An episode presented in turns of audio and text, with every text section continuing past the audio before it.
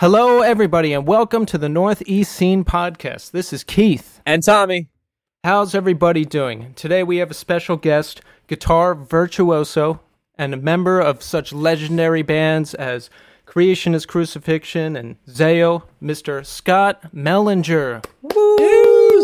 Hello. Thank you. Thank you. Scott, thank you for being on the show today. Oh, my pleasure.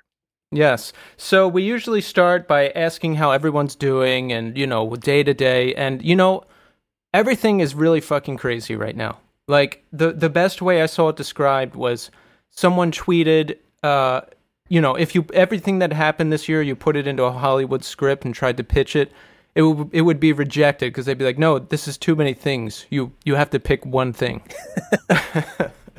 Yeah, I- I mean it's insane. Like I did see on Twitter that somebody said we're in a Black Mirror episode. So I think we are. I, I just play it like we're in a Black Mirror episode because it's just that's the only way I can cope. yeah, one thing after another. Uh, you know, systemic racism rearing its ugly head once again. Coronavirus, murder hornets. They found a ghost village underwater. Who knows what that's going to uncover? Holy It's, shit. And I, I have been in and out of power uh, for the last three days.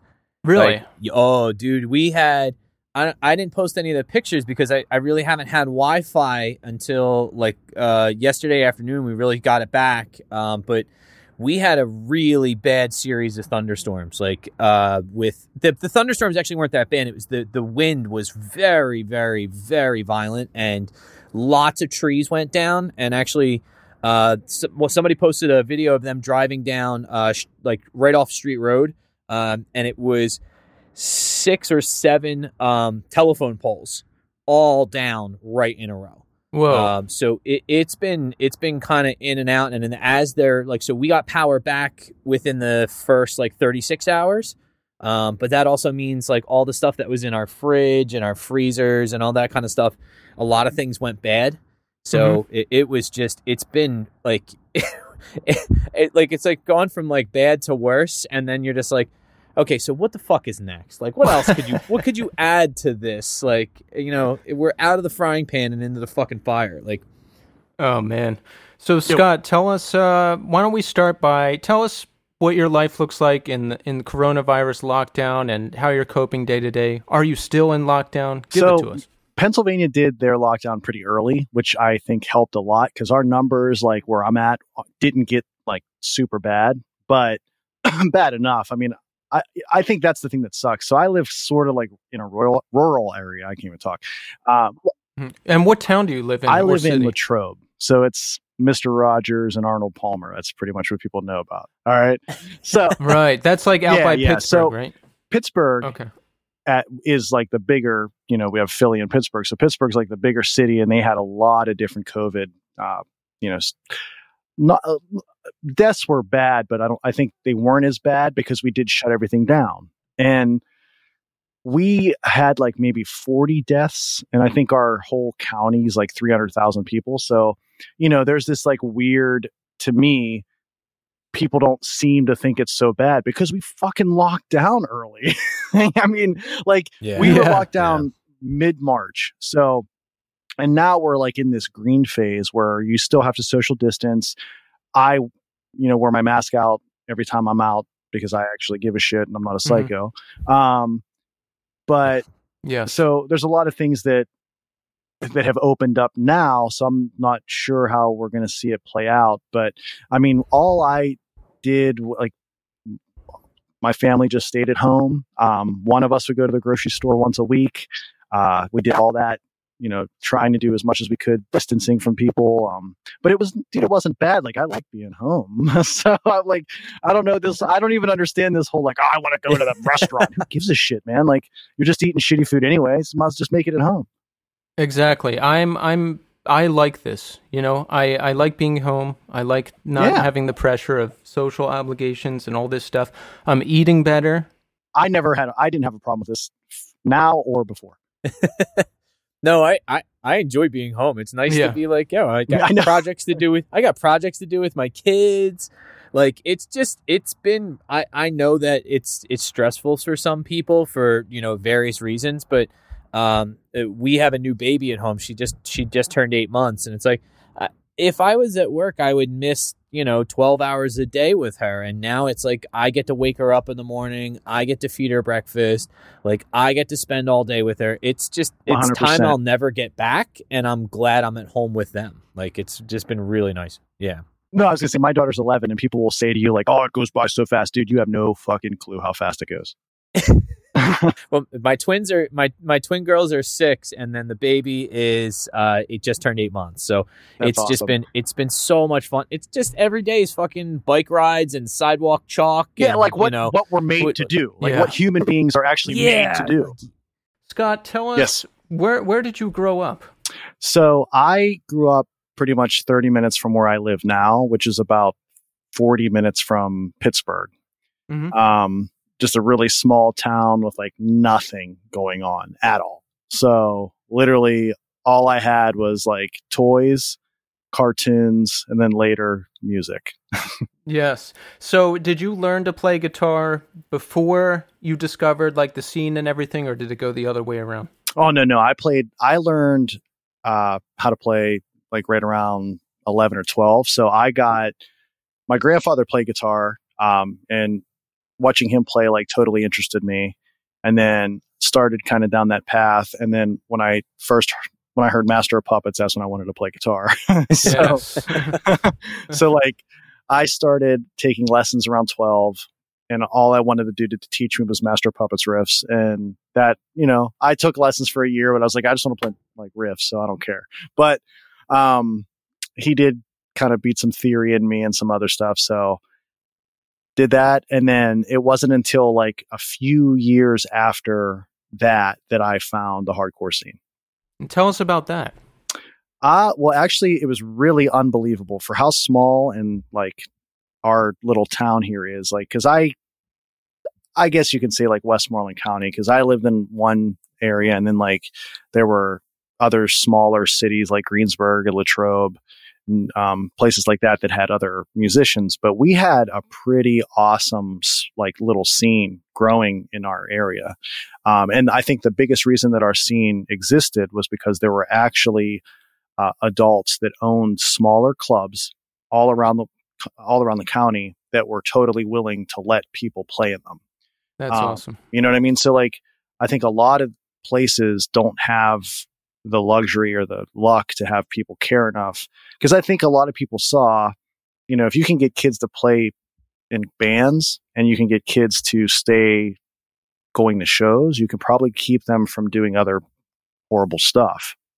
So Absolutely, yeah, Yeah. That, and that's how it was for us too. I was just just the thriving hardcore scene that we had, and you know, one of the many reasons for starting to do this show. It it it just gave me a whole life, like running around all the Northeast, driving to shows, and oh yeah, uh, helping out bands, and you know, working the door, working the merch table. It's like I, I it kept me away from a lot of bad things for a long time. same. Totally here. Like i think i mean i don't know if i would have necessarily done anything like horrible because i f- i was pretty like even in my high school years like pretty even killed and like reasonable. So yeah, um but i definitely think that hardcore music like the the scene all that kind of stuff you know gave me somewhere to belong um and you know even that alienation you felt in high school like I had a, a, little bit more of like a feeling of self worth because we had so many friends that played in bands and all of us like it was like a real community. So, um, and then like when you find out like, man, there's like all these other little pockets of this everywhere. Cause this was like early on when, I mean, I obviously I'm not old enough to be in like the first generation of like New York, New York hardcore and all that stuff. But, um, like the whole metalcore scene, if you even want to call it that, cause it's dumb, but, um, that stuff was kind of just blossoming when all of us were in. Cause like I still Mhm. do remember going to hardcore shows where like metal wasn't like really liked. Um, hmm and I can completely understand because, you know, the way we looked at the hardcore scene, like you couldn't get on like metal shows. Like the hardcore scene kind of grew around here because like, okay, you had to like sell tickets and it was a pretty hard and impossible to get into the gatekeepers in Pittsburgh of metal bands. So we sound like those bands. We're, we play more metal than hardcore, but we want to do this DIY thing that we can just do our own shows and like who gives a shit? Like I don't want to deal with like selling tickets. We'll just like get a bunch of our friends to come hang out and we'll charge five bucks, three bucks, whatever. So I think that's where a lot of it came for us because it was like the one place where you could play and kind of do it yourself. Yeah, and I didn't understand all the nuances when I was younger. Like I got into hardcore during like the metallic boom. Like the, the the three C's were reigning supreme, converge, cave in, Oh yeah. coalesce, Mhm. and all that stuff. I didn't understand. And there was like, you know, there was people who are saying like that's not real hardcore and this is Yeah. real hardcore and like that's metal and this. I didn't understand all that. I'm like, aren't we just all people going to shows? Like I don't understand these purity tests for hardcore. But No. I I I kind of get it now. Yeah, like I and I do I can understand what the apprehension was, but I do think that what helped was when people finally saw like no, that's that same ethic and that same attitude were in our scene. Like we're in yes. this whole metal core thing, you know, like and I like you're saying that yeah, Converge, Cave In, Coalesce, like Dillinger, um a lot of that stuff or uh, like even back for me like a little bit pre that was like Overcast and Yes. some of those other bands, like a lot of that stuff are like Dead Guy. Well, Dead Guy was maybe like a little pre that, but like, so a lot of that stuff was where we really came from. Um, Mhm. And like you were saying well earlier about, uh, like with Creation and Abnegation and those bands, um, you know, that, that was like where I kind of got a lot of my inspiration from, where like the local, like Abnegation was basically a local band to me. So, They have still some of the heaviest. Oh, dude, they're- I say so heavy. they unreal. there's a band from like Greensburg area that uh, was originally called Transit, which is weird, but then they changed over to a band the the name Passover. Um, Passover and Abnegation, if they came out today, both of those bands, and you probably didn't hear any Passover riffs, which you you'll have to look it up. But so those two bands, if they came out today, would crush everybody. it's it's just insane because I remember I heard a cut like I would remember hearing bands. Uh, the the way I got turned on to creation was um, a mutual friend of Keith and I, uh, Mike Golan. Uh, do you remember he? Mike Golan was doing something from so he played guitar in This Day Forward, but Yes. he Yeah, I knew that was- name. Yep. he was doing something and I don't remember exactly who the distro was through. Um, but I remember he's like, "Yeah, I got some new CDs." He's like, "You should check them out." And he had uh in silico, and I was like, "All right, I'll I'll take." I was like, "I'll listen to it, whatever." and uh, there was the one, the I forget the goddamn name of the song. Oh my god! But as soon as I heard it, I was like, "Okay, I'll buy this." Like I was like, I don't care what the rest of it. There could be forty minutes of silence on the rest of this fucking Which CD. sometimes Which there sometimes were. That's, that was the running joke. Is like I just like turned it on and be like, "What is this?" This is like, and then I remember that's how actually it was one of those things that uh, I had no idea who uh, Turing was. I didn't know like there's a the Turing test on the Yeah, one yeah. on the one CD, and I was like, "Who the hell is Turing?" Let me look this up, and then I started reading about him, and I was like, "Oh my god!" Like this now, all of the the the kind of pieces I had started to put together by myself, like started to make sense, and then the entire like idea of like hacktivist and all that stuff started to kind of like uh, the Carbon Defense League all started to culminate, and I was like, oh, these dudes are like super into tech stuff, like not tech metal, but like the Just tech, technology. yeah. Yes, and I I think that was like one of those things that we there's a. like Keith, if I'm getting too off track, you can totally pull me back. But there's oh, a, don't worry, I will. Okay. There's a there's a YouTube video of creation playing in a basement in Philly at this venue called Fun Orama. Okay. And uh there was a guy that was touring with you, and I'm not sure if he was like merch or what was it, um it, this was I think around 2001 Okay. and they st- you, they started playing and I remember uh, Nathan started talking and he got in about maybe a minute and a half, two minutes, and somebody in the middle of the crowd just goes, "Shut the fuck up!" Oh man. And I was like, "Oh no!" And the the guy who was touring with them at the time like pulled the mic and was like, "You do not come up here and be disrespectful. He's trying to educate and trying to talk, and it's like." Less talk, more rock. Fucking play some metal, dummies! Like screaming at people, and I was like, "Oh, they are totally gonna walk out of this fucking show." And I've been waiting forever for these guys to come around. That's incredible. Actually, that's the thing that like I left the band in like 99. So Mhm. Um but a lot of like the recordings and a lot of the stuff that happened kind of happened pre that. I know they did some writing after I left, but a lot of it was when I was still there. So I got I was able to see a lot of that stuff and yeah, Nathan the, the singer was he was on a different level intellectually. It, it's insane. Like yeah. He has a he's he has a PhD, doesn't he? Or he, he was I know Well, he was he- at Carnegie Mellon for a long time. Yeah, he went to Carnegie Mellon. He actually now owns a, his own company. He owns um, Deep Local. So, uh, and they do a lot of like advertising work, uh, but it's you know it's all with like super artistic, super well developed craziness. I mean, they've done stuff for one of the coolest things I've seen them do was they were working with uh, the Flaming Lips recently and they were coming up with ways of making like just household items like an apple or like fruit uh putting a sensor on it so you can actually like play music through it.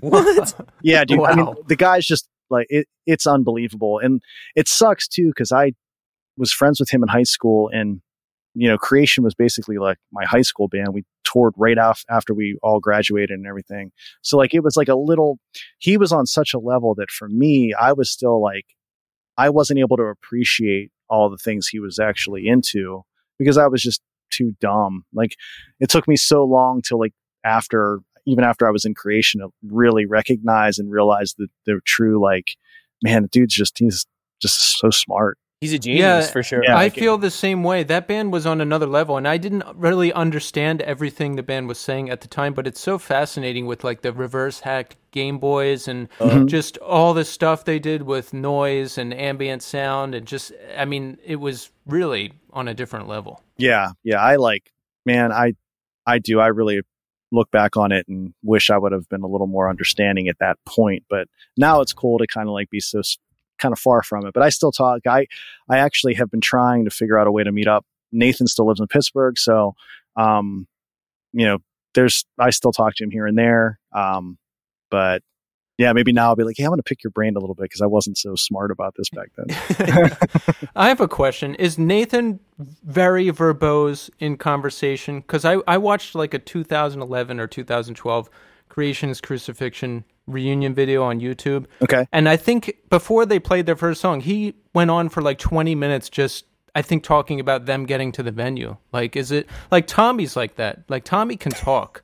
and that, that's why he's a great addition to this show because sometimes I need to like take a breather and, you know, sit back and he'll be able to roll with it. Like, is, is Nathan like that too when you talk to him? Yeah, I think too. Like, I think you can kind of even see it. Like, there's certain people. Tommy might be this way, but like, there's certain people where like, man, their brain just kind of works a little faster than everybody. So like, Yes. even though he doesn't realize he's talking for 20 minutes, it's because like he's already thinking about like five minutes into that conversation when you're still back in that first minute.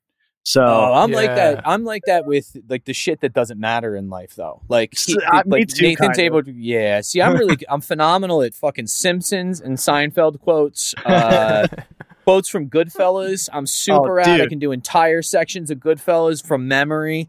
Um, I, I hear things like in in like normal everyday conversations, and I'll just go. So like, uh, if I ever hear the name Karen, all I can think of is Karen. We needed Sure. that money. Like that. Yeah. It's fucking my brain instantly Dude, that was actually pretty to good. Liotta right there too. I look, I you know, this is uh 38 years of inside my own brain doing my own shit. Like, and Yeah. That was a great- sometimes they, sometimes they, sometimes they work, and sometimes they don't.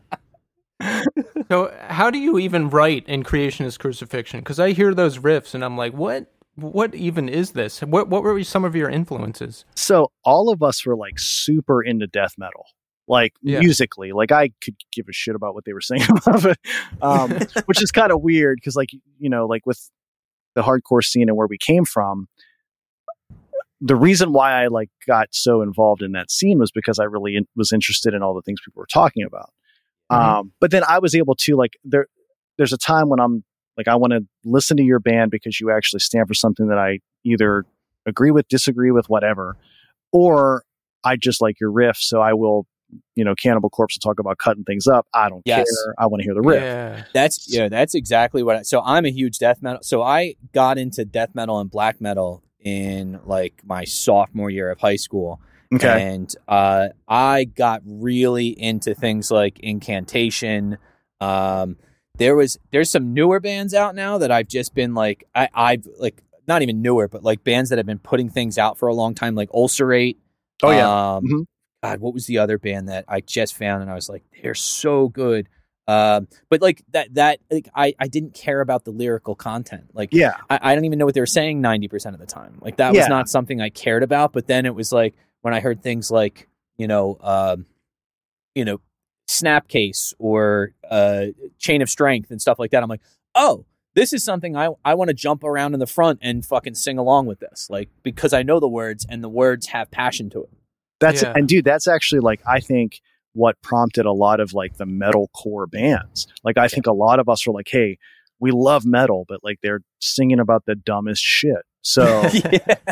like, why don't we s- use that form, like use that that style, and then actually sing about like legitimate stuff? Um, Yeah.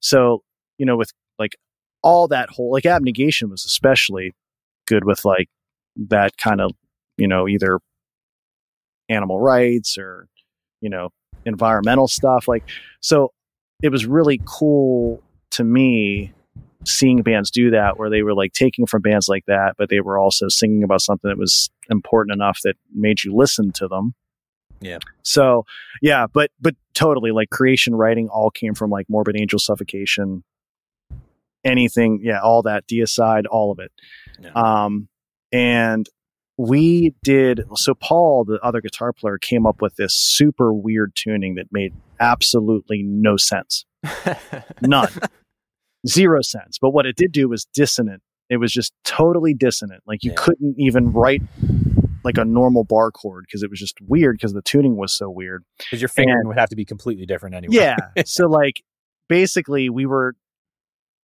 kind of even like what they did with when uh, Nathan got in more into the noise.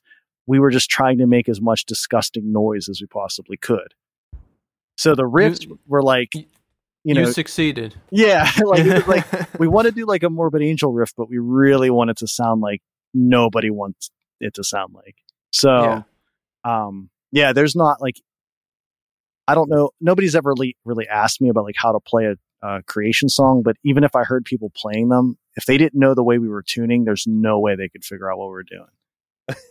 so the key is a, a very special hidden tuning. Yeah, like it was just a weird tuning that's honestly to this day makes no sense. But what's great about it is because of that tuning, it inspired me.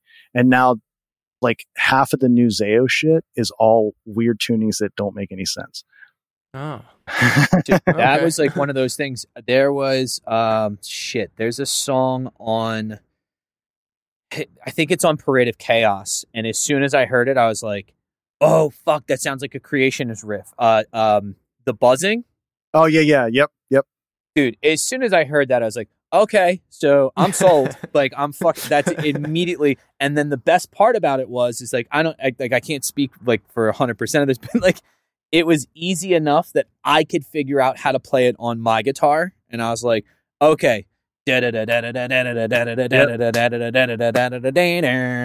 I'm like, oh shit, this is so sick. That fucking because it has that same type of that like you know the creation energy and that same type of dissonance. But man does it fucking like especially when those vocals come in it's like god damn like this is such a like um it, it's just that culmination of all those things just sounds so angry and so evil but yet you can like really take something positive away from it. That's what i always loved about zao. Yeah, that's and I think it's cool too because with like what Dan talks about, I mean, a lot of people have totally misrepresentations of what Zao was about. When I joined Mhm. it, it wasn't what people totally, I think, really thought it was, which is fine, whatever. Um, you get saddled with something because of what the way the band was, and that's Yeah. fine. But Dan was always every lyric from when I joined till now was always very just personal to him. Like it was Mhm. always something that either happened to him or like he even if it was like a social commentary, it was always from his perspective. Like it was never Dan was never the lyrical guy that would like tell you how things should be. He would just say, This is what I see, right? hmm So I think what makes that so visceral is that it's just a dude like trying to work through horrible shit. Yeah. You know what I mean? And I Just- love Just for, just for context, when did, what album did you join the band on? Liberate? yes. Okay. Yeah, that was my first album with uh Perfect. was it with yep. Yeah, I remember hearing that you joined. This was pre. This was around '99, I think. This Okay. was like pre the internet being what it was and social media wasn't around. But I heard somehow, oh, the guy from Creation is Crucifixion is in Zao now, and I was like, oh. Sold. Weird. Sold. Done. So you, so the first album you appeared on was Liberate. yeah, Li- Liberate was my first record with them. Um, but I like the cool.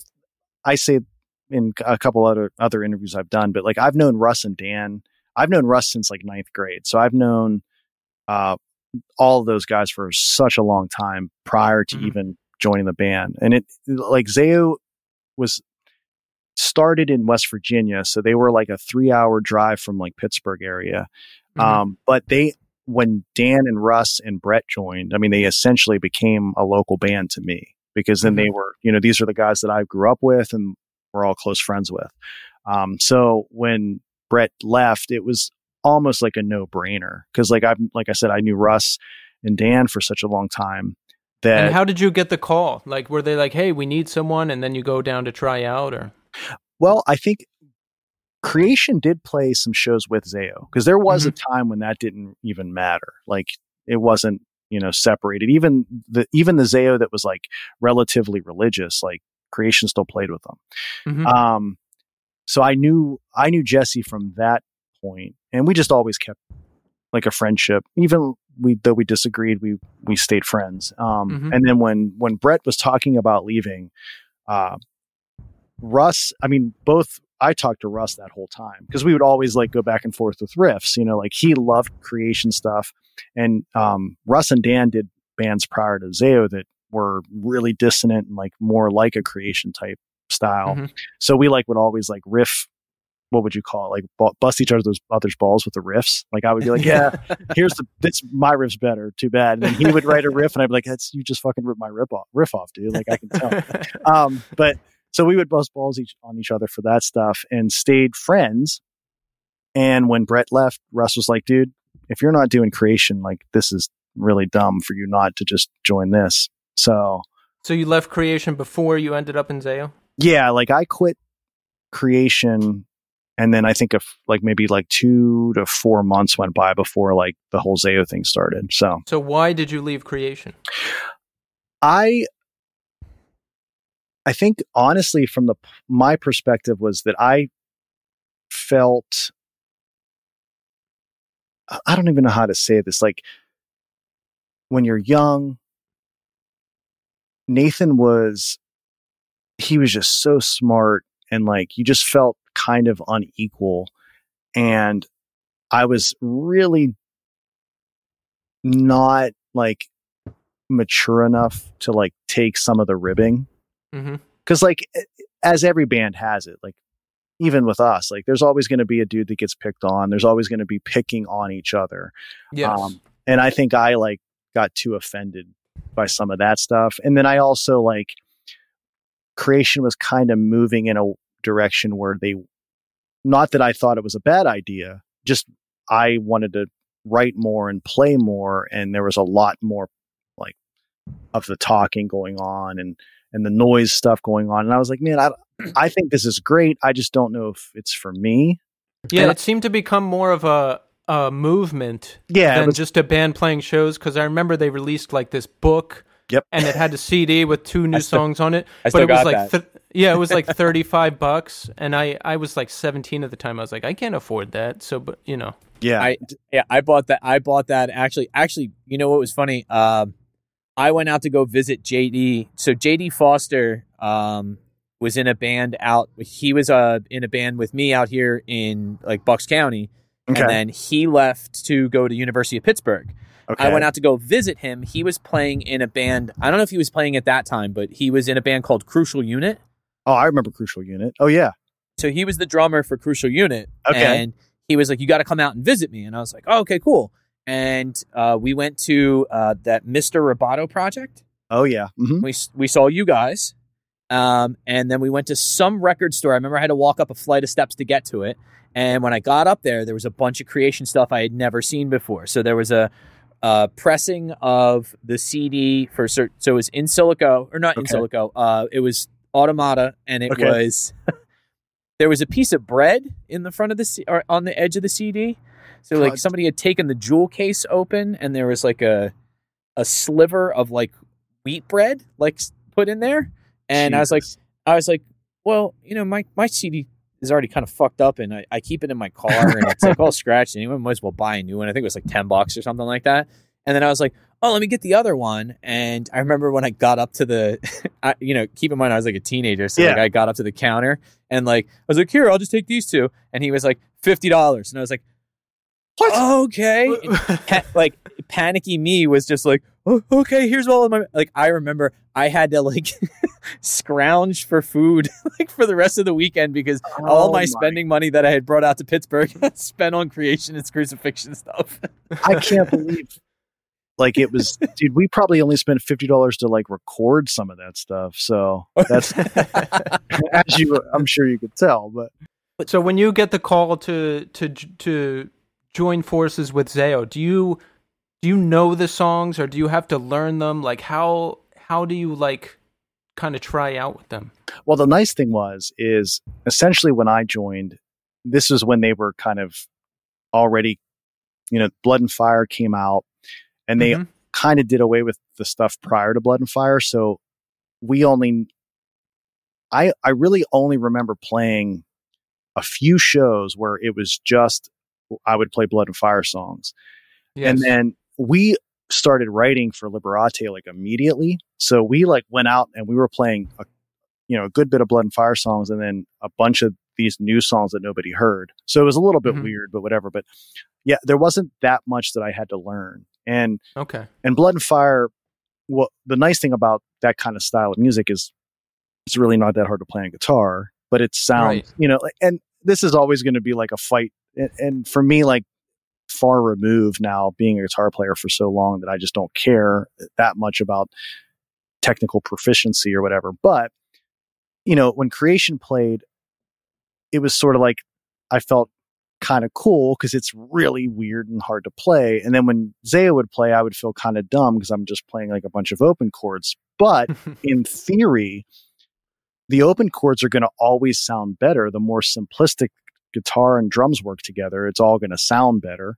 So I think that kind of helps that style a little bit because the more simple it is, the thicker it can sound and the heavier Yeah. it can sound. So it, it's less chaotic. That's Yeah, uh, that's the yeah. creation is kind of like you know that typified them that that chaos like stop on a dime, then this Mm-hmm. part starts, and it was like there was a couple times where I remember listening to the song and it like I was going like we're two and a half minutes in, I'm like they haven't repeated a riff. Yeah, They haven't Dude, repeated. There's no bridge. There's no chorus. It's just fucking riff after riff. This is Well, amazing. and that's I think it's super funny to me. I think about this kind of stuff all the time. So Dillinger comes out right, and forty three percent Burnt going to like go down in history as one of the best riffs of all time. And the Yeah. only reason it's like that is because that's the one riff you can actually understand. Everything else, it's like, what is happening to me? I'm my brain's melting. Oh, there's a riff that I can remember. No, the I, re- opening- I remember like friends of mine who weren't involved in hardcore or metal or anything. Dillinger was my favorite band at the time, and I'd show it to them, and they'd be like downright offended. They'd be like, "What is this? this Like, isn't why music. Did, why did you give this to me?" Like, and dude, that's like out of that whole scene, Dillinger's still one of my favorites of all time. And I oh, mean, yeah. I don't think they're ever going to be touched. I don't think there's ever going to be a band. I mean, like Converge is on a on a different kind of space. Like I think they're yeah. as legendary, but like Dillinger is just never going to be touched. Nobody's going to be willing to like do their th- stage antics ever again. I don't think. I no, it You was know a time and place snapshot of Yep. like in history that, that I don't think ever will be able to be repeated. And I, agree. have I have a super unpopular opinion about uh Dillinger, and people every time I say it, people are like, "Oh, Oh, okay, well you've oh. never spent time." I am a strictly Dimitri Dillinger person. like, a, as soon as it's like, as soon as like I, I listen to essentially Under the Running Board Mhm. and Calculating Infinity, and after that, like there's a couple tracks that I'll go, okay, I'll, I, like I'll listen to this for a little, like Prancer, like I like that. yes. Oh, but yeah, that's- yes. but there's uh, there's other like there's other whole things where I'm going like like what's the one that um is like if you search search on YouTube I think it, like milk lizard or like I, I don't know what the milk is definitely involved in the title I think Milk Lizards. I think the name of it. Yeah. and it's like one of the most popular songs and I like listen to it and I go doesn't sound anything like Dillinger well, you know Like, I, don't like, I don't like this band the biggest bummer for me is I was a fan of like Dimitri's stuff. Like I loved that band at that time, but Zao never got to tour with him until Greg joined. So like I'm like biased because I love Greg and like I think out of everybody in the band, Liam, Greg and Ben were like the guys that we all yeah. got really close to. So like Greg is one of my favorite people ever. So I kind of don't even I can't even think of Dimitri really because I never really got to meet him and see them when he was with with them, which is a, a bummer. But I can totally understand the argument. I don't think your argument's like wrong. For me though, I'm more of a Greg guy because that's that's what I remember. But Greg, I will say this: Greg is a better live frontman because Yeah. I, I I err Yeah. towards the Uh, yeah. earlier albums, and it, like Tommy said, I, I mostly have favorite songs here and there from Mhm. from the newer stuff. But when I look at video old videos of Dimitri versus new videos of Greg, I'm like, oh, okay, yeah, I see what's going on. you know it's Yeah. funny whenever I watch Dillinger I didn't watch I didn't watch the front I watched Ben I watched Ben and I watched Chris. That's who I watch. Like I, I, I watched the guitar player and I watched the drummer. That's who I was always like. If I could get to, I saw Dillinger when I was really, really young, Mhm. and um, they played in an auto body place near my house. and I, when I was there, yeah, no, I mean like literally, like it was a kid, like a legit, yeah. Like his dad owned an auto body place Yeah. that had like four or five bays in it, and they just opened all the bays up and they hid the tools and like let bands play there. That's Um, awesome.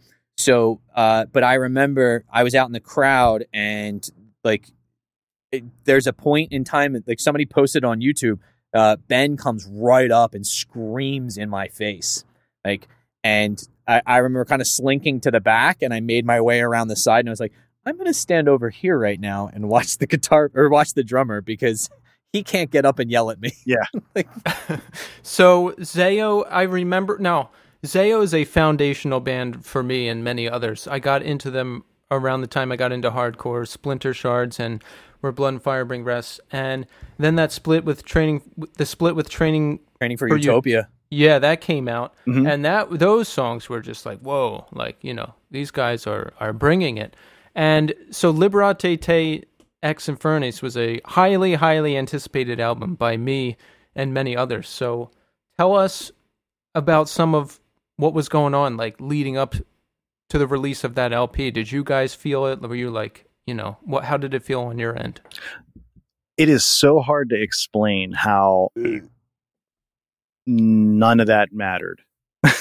so like I, it's so I've always looked at it like this, and I hate even saying it because it sounds like, oh, well, this is my philosophy on how I write. Like we were just like writing. It wasn't. We try so hard, and I still do it now. Like where I don't really focus too much on like outside stuff because I think you can. There's two things that'll happen to you as a person and as a band. If you focus too much, you're either going to like be scared and write the worst record ever because you're going to worry about what everybody's going to think, Mhm. or you're going to think you're way too great and what you've done is so good that I can't do wrong, and you're going to make the shittiest record of all time. So, what we tried to do is we literally like just it was the four of us, and as long as we were stoked, we were hoping people would be stoked. And I think we try really, really hard not to worry about what we think other people will think. I just want to make sure that I'm happy with it because I think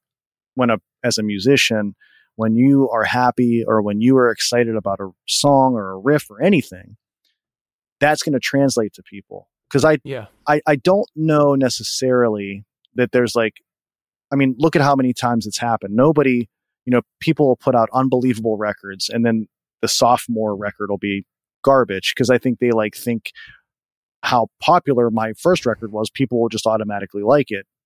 So I think if you spend too much time worrying about like how people are going to reflect on your your art, I think you're going to make bad or less than art. I think you have to go into it willing to either you know bear yourself and just try the best you can and if people like it you got to you obviously be happy but if people don't like it that can't be why you wrote it you know what i mean Mm-hmm. so i mean we've to be realistic man zao's had some clunkers. I'm not going to pretend like every record we've put out had uh, like good from start to finish. But but like I, you just i we didn't think about like oh we we have to like write the next record to blood and fire because like we don't even view ourselves still to this day. I'm well i'm never going to. Like i don't think anybody in our band looks at us as that like i don't think of my i don't think of our band like i put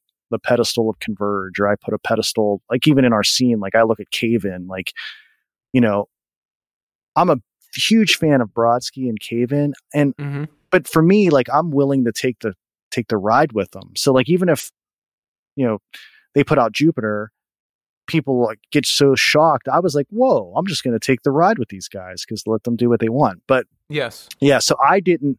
We don't ever look at it like that. I didn't think. I don't think when we wrote Liberate, any of us were like, oh man, we have to follow up Blood and Fire because that because even then, like you don't really understand people liked it that much. I mean, shows were great, and that was kind of like our whole thing. As long as we can get to shows, play, and have people there that are excited, I guess we're doing the right thing. So we didn't even think of it that way. Yeah, I'm always curious about it from the band's perspective because, like, for me as a young kid, listening to these records and seeing these shows, it's just mind blowing. It's like, oh my god. So, but I think for a lot of the bands, it's just like we're just in it, like we're doing what we do, and if people are, are reacting positively to it, then great. Yeah, and I think too, a lot of people don't recognize how bands perceive the shows because, like, you know, you're brought up like, you know, you go to like a Metallica concert or like you go to a real concert, and that is like a show for you. You know, the yes. the band's there, the show's for you. They pro- there's a whole production for you, so you just kind of automatically expect that the band recognizes that the show's for you.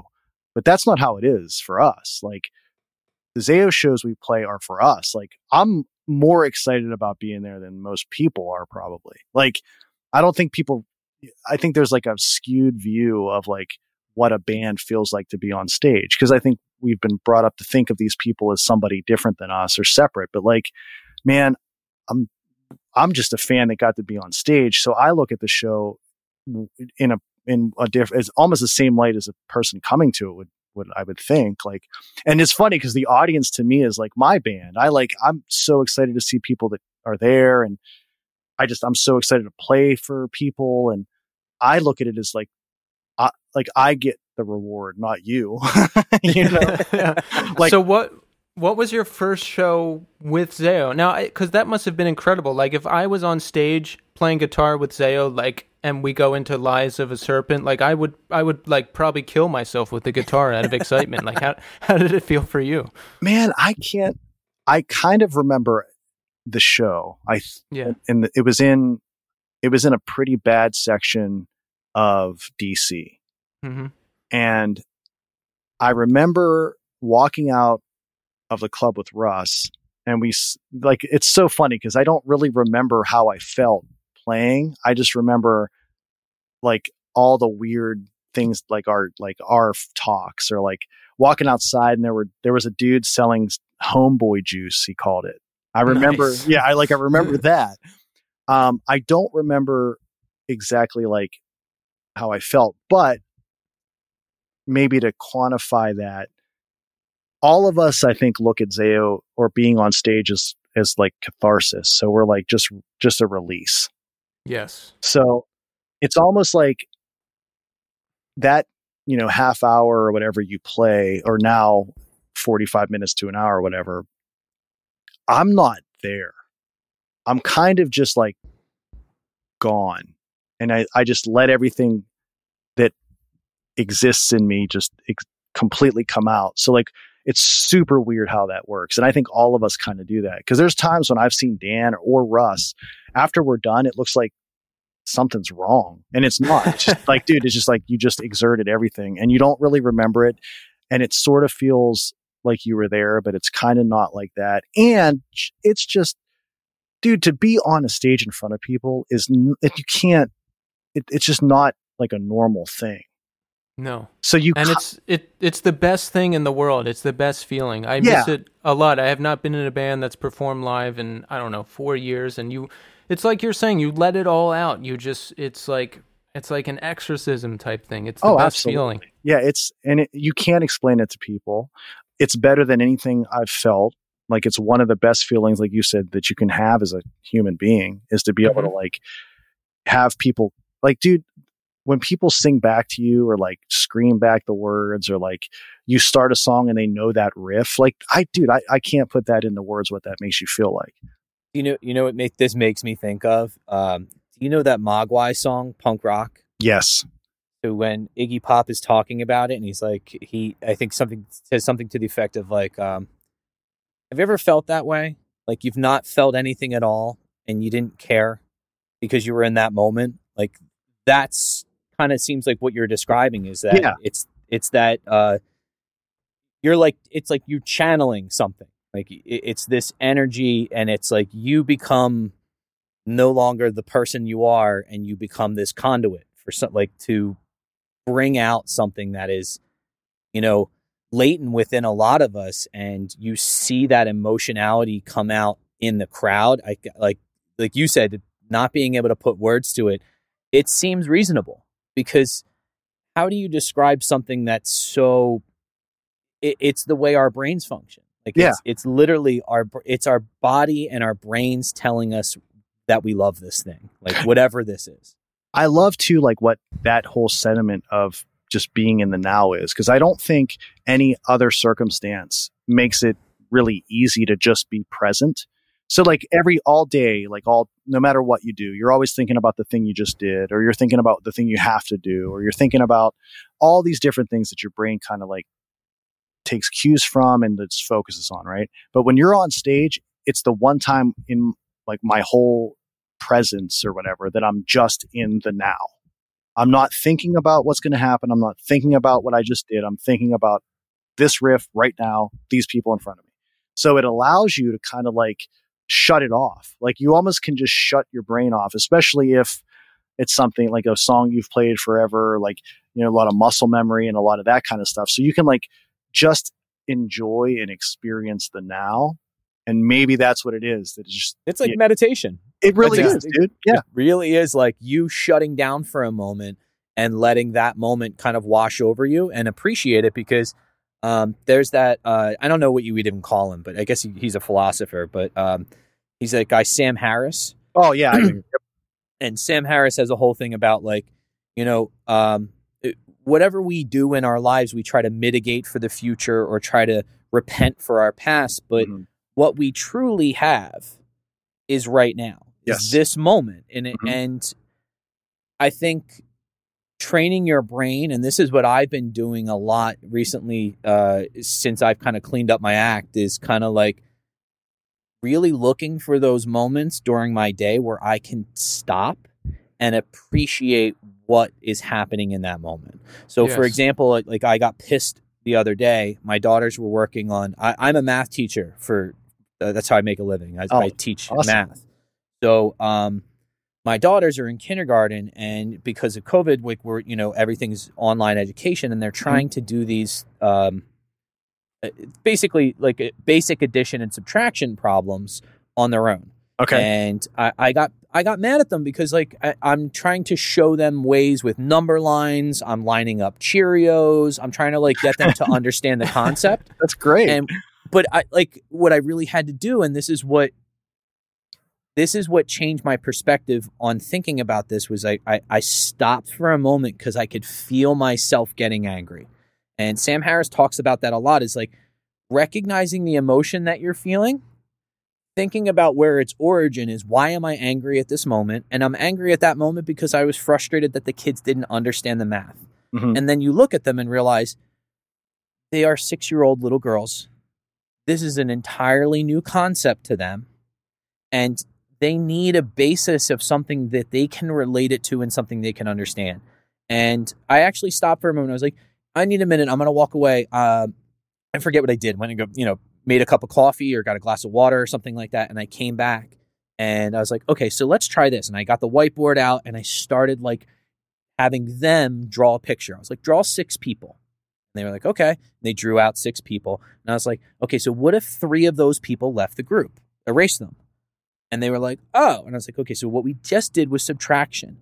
And my daughter looked at me and in like the most innocent way possible, she goes, I like when you teach me like this and not when you're angry. And I was Wow. like, okay. Oh man. I need to really check myself because there's times where you- if you had asked me in that moment when I'm teaching them and I'm frustrated, we'd be like, "Are you angry?" I'd be like, "No, of course not. Not angry." yeah. Like, yeah, no, Yeah, but every everything about your demeanor, and it's like I, I, I pick it up like um, it, it, I can feel frustration boiling inside me with certain things that I get upset about, and it's stuff that I don't have any control over, and I look at it and go, okay, this is what meditation has taught me: is stop.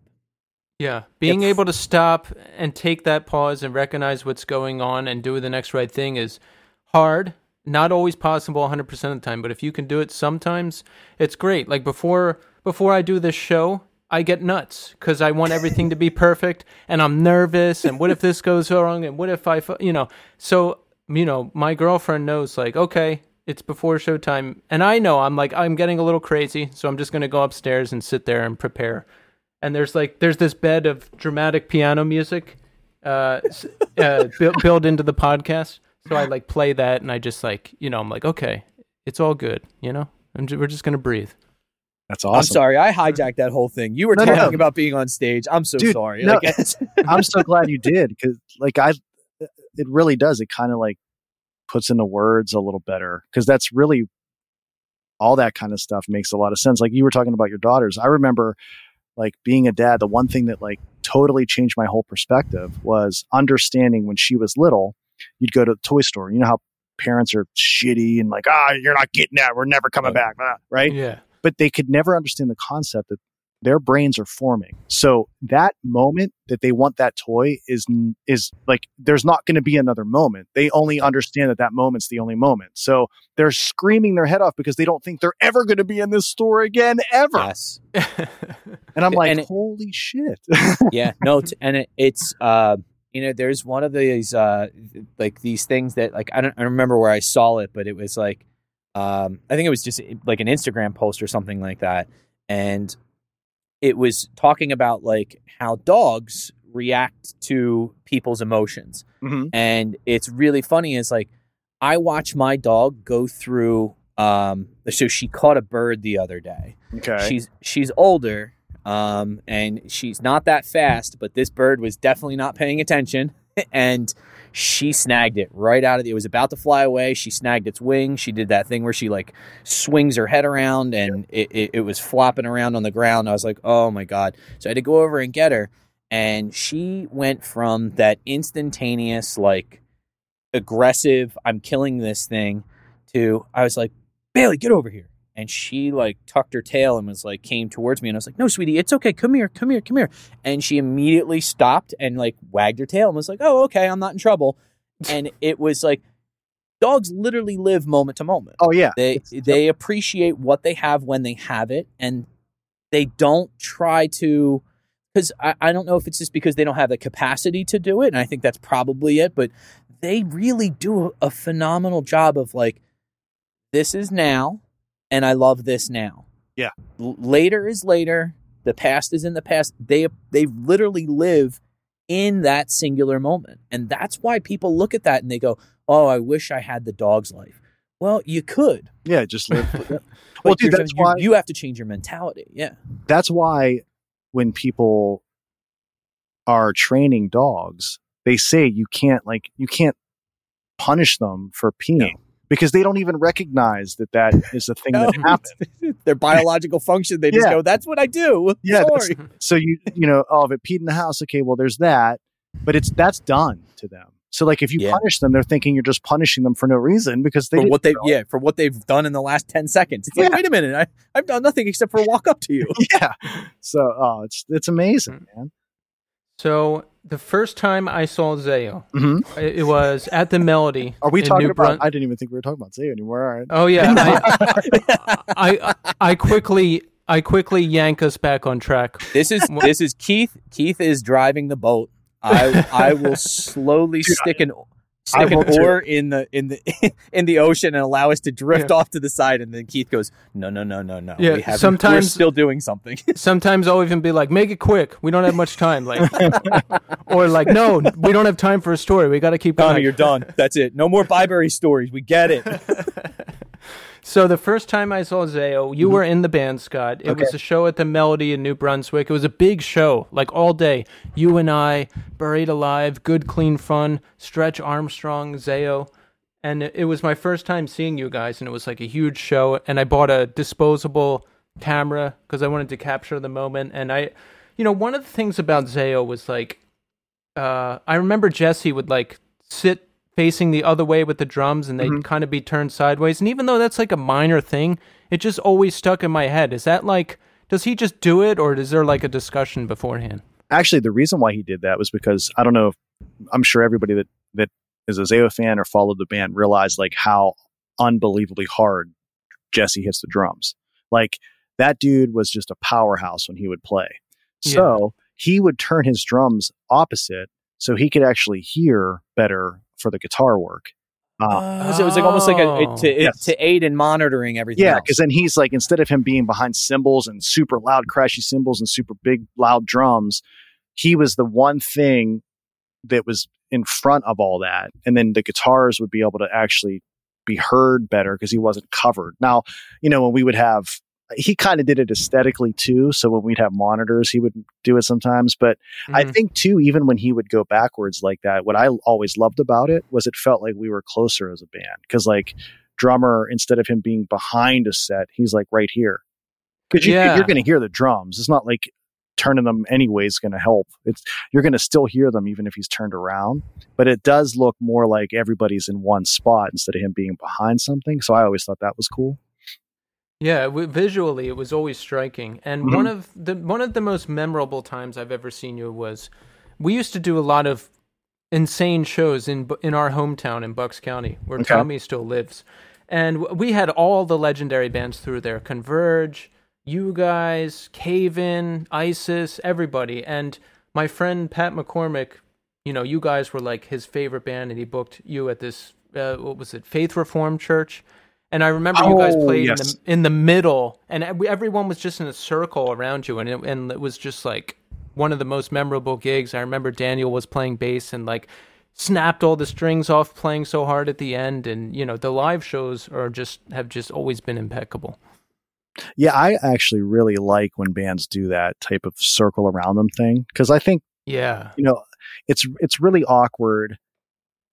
I mean, I'm I'm not opposed to anything, but it's it is really awkward to be like up on a you know a four foot stage, like totally separated from people with a barrier and all that kind of stuff, which is going to suck because I don't know how this is going to work with how COVID has changed everything. Mm. But right. it doesn't it never felt right to me because like i even what i said before being being in the band isn't like dude i like I, I don't feel separated and i don't these stages sometimes feel like you're separated uh, Right. so like those like setups where they would be in the middle of a room and like everybody would just circle around which a lot of hardcore shows were like that. I just i've all and it could be too like coming up in that world and like that was what i started out doing and we never it wasn't until like later maybe a year or so into the band where like we were starting to play real stages and all that kind of stuff. So you know my first understanding of how that worked was like that and maybe i just i have like a nostalgia for that but i do i really enjoy that kind of setup Yeah, it was it was great, and Daniel was playing bass for a while too. Did you guys just decide you wanted it to be the four of you? It would keep it simpler, or Um, you know, I there were so many weird things that happened in the band with member changes. Even though like it's funny now, I look back, like our member changes aren't even as bad as half the bands that no don't even hear anything about member changes. But um I, I'm sure it was something dumb. And Dan actually started as a bassist. So he played bass in the band before uh, they did Zao. Like him and Russ had a band called Seasons in the Field. They were like sort of just creationy, like dissonance, like we were talking about. And Dan mm-hmm. played bass in that. He was in a, another band before that that he played bass in. He wasn't really a vocalist until Zao. And actually, Brett was like, we should try to have Dan scream or see if Dan can do it because he would do backups for the bands him and Russ did. Mm-hmm. So his first thing was bass. And I don't really know why he wasn't asked to play bass and sing in Zao originally because they didn't have a bass player for a pretty long time. Right. Um, but regardless, whatever, I think too, Dan's presence was way cooler without anything inhibiting him. And that's the thing, especially with a hardcore band, you want the front man to be free. Yeah. Like with the yeah. mic, if, if, if it can happen. Cause that, I mean, that, that's the ideal situation. Yeah. No, I think, and that's probably the most the this the solution to it was that you want Dan to be able to like be that guy, do what he was able to do. I mean, because he man, that dude gives mic out to people. You know, he's always yeah. in the front. Um, so that's probably why. But yeah, Dan is a bassist. So you and Daniel are pretty much the most consi- well, you're the the two founding members now, right? You guys have been in it since uh since you've joined. Yeah, and Russ too, right? Yeah. So me, Dan, and Russ, like all I, Russ and Dan were re- before me, and then I joined. Um, so in time spent, I'm probably the longest running guy now, just because I've been consistent from right when I joined. I never left.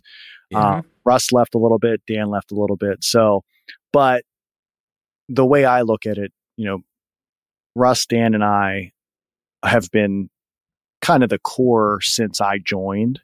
Mm-hmm. Um, and the nice thing is, and this, this is something I'm super proud of, um, that, you know, the band has been essentially the same band since like 2004, 2005. Mm-hmm. So we've been very consistent, even up until, you know, with Jeff and, and Marty being in the band, we've been doing it this way for a really, really long time. So, and two, like, I think we, we finally came to the all of us have been friends. Like I, even though Jeff's like newer to the band, like I knew Jeff when I was doing my first bands in high school because his bands were local bands with me. So we knew Jeff from back then. Marty has been in this whole, I mean, actually, Marty was essentially asked to possibly be on Blood and Fire. So Marty's relationship with Zao goes even before me. Yeah. So, like, all these guys, like the five of us that are in the band now, have been relatively close friends for a very, very, very long time. So Russ left at some point and then rejoined. Why did he leave? And then how did he end up coming back? I think there were, you know, there were so many instances where ego and personality clashed. And I don't think, mm-hmm. it, you know, now looking back on it, being older, I really do think that it was everybody in the band had a little bit of ego, had a little bit of this, had a little bit of that. And mm-hmm. and um, not really like empathy and compassion for for each other. So, you know, the whole as it looked like possibly that Jesse was this big problem in the band. I think that a lot of us really missed that he was going through a lot of mental uh, struggle, and I think if we would have recognized that, and I mean, we were all young, you know, we we looked at it as like him being an asshole to us, but I think a lot of it was like he was dealing with a lot of things that he never brought to our attention, and mm-hmm. and probably put him in really bad situations in his own being. Right. So, um, Russ left because there was just that turmoil in the band, and he felt that it wasn't going to be something that would stay consistent. So he wanted to mm-hmm. go to school so he'd have something to fall back on because you know, being a musician's uh, like the chances of you actually making it are so minuscule. Like Zao hasn't made it. Like the, none of us, like I, none of us are doing this for It's not your full time no, job. no. No. So like even a band like us that's like known, like you cannot financially survive, which is totally fine. Maybe Right. maybe bands like this shouldn't be able to financially survive. Maybe this shouldn't be your job because like Yeah. our Growing up, uh, all the hundreds and hundreds of bands that Tommy and I know, one band we know like lives off That's of it. the band. That's Cir- one. Circa Survive is the only band that I've known that which makes I'm a in, living I love that band. I love Yeah. that band. But yeah, and they're they're, collectively, the like, only ones. nicest- So They're like the, odds, nicest dudes in the world. Oh yeah, yeah. I actually, I, I man, I put my foot in my mouth with Brendan real bad, and I, I, Oh, I, I can't even, share. dude. It was so. I just, I, I I'm a, I'm a fan of Circa, and Yes. I knew that he was I, like because Zao played with this day forward, so I like I knew s- sort of like that. I think those guys went on to do some of this stuff, and he was talking to me at one like a festival that we we played with Circa Survive, and I'm like like you know, it was them and Coheed, so I'm like, I dude, I can't wait to go see all these these bands, and Brendan's like backstage talking to me for like ever, and I can't believe I didn't I didn't recognize him. So like we're like talking. I'm like, so what band are you here with? He's like, oh, I play in Circa. I'm like, dude, I'm just telling you how much I love Circa, and I didn't even recognize you. Like I'm the biggest turd. Like, like, I hate, and like I still feel t- like I just don't. It's one of those things like you're not supposed to think about the past, but like I think about it every couple months and like want to punch myself in the face. I love that. He'll he'll love to hear this story. He's one of the most just humble and nice people. He'll he'll get a laugh out of this story. Yeah, that dude, well, he was so nice. And I have some other mutual friends with them because um, there was a band that Zao toured with a lot called uh, Not Waving But Drowning. And Yes. those Oh, guys, St. St. Louis dudes, right? yeah, yeah, yeah. So those yeah, guys, yeah, yeah. and like uh, their drummer, Calvin, bust my balls about the Brendan story. yeah. Calvin and uh, Brendan are still good friends. We I was out on a tour with This Day Forward and Not Waving But Drowning. I think back in 02 and Oh, Not Waving But Drowning incredible. were one of the most unique bands. Like they they were just wacky, but Oh, like yeah. in a in a really funny and good way. And we'd be out on tour and I'd be like, why why isn't everybody like obsessed with these guys? They're they're hilarious and they're awesome and just like you know. it is. It, I hate sometimes looking at it like all the bands that I feel like deserve to be bigger, and like some Yeah. of like the bands that are big, like I'm like, man, that's fucked up. I don't know why they are, but like, dude, there's so many bands that like, how did they not get more or better or bigger? And it, who gives a shit, whatever. But but yeah, like, not waving was one of those bands I never understood. Like, they were so good, man, and like, I mean, they were they're known and they're doing it, but yeah. I thought they deserved a little bit more. Um, yeah, I don't know. It's I guess You just never know. You just never know how it's going to shake out. It just, I don't know. It just depend. It just depends on how people are going to respond to you, and you can't necessarily control that. no, and that's that's it. That's like that's why even like I talked to you about the writing philosophy. Like if you write trying to like make your band be bigger, you're gonna fail because it's oh, just yeah, you you don't know. You don't know what's gonna happen. You don't, and if you do it that way, not only have you failed because nobody probably will like it, now you're gonna be bummed out because you don't really like it. You just wrote it for people to like you. Yeah, at least what if you make something like that and you can look back on it and be like, you know what, I'm happy with that. That's it. Success. That's That- it, man. Like I agree. fucking, like I, I. So I we've gone over this before, but I, I went to law school. Oh, jeez. Okay. So, I might need your help. uh, yeah, no. Well, not get a real lawyer because I didn't finish. so uh, it was one of those things, though, that like I, I was working in a law firm full time doing legal research. I kept getting promoted. I kept doing all these things, and and ultimately, what I, I I came home one night and I was having a conversation with my wife, and this was before we had kids. We were sitting at like uh, our dinner table, and she was like, uh, "How was work today?" And I was like, "I don't want to talk about it." And I was like, "Well, you know what? How how was your day?" And she was like, "Oh my gosh, I had this little boy I've been working with for so long, and he's really my wife does. Uh, she has uh, multiple degrees in in reading diagnostics, so she Oh, works wow. with kids that have like um, dyslexia, dysgraphia, uh, kids that have uh, multiple disorders, and she teaches them how to read. So she does small group pull out with kids that are uh, test in the bottom five percent. Okay. So she works with kids that are essentially struggling readers.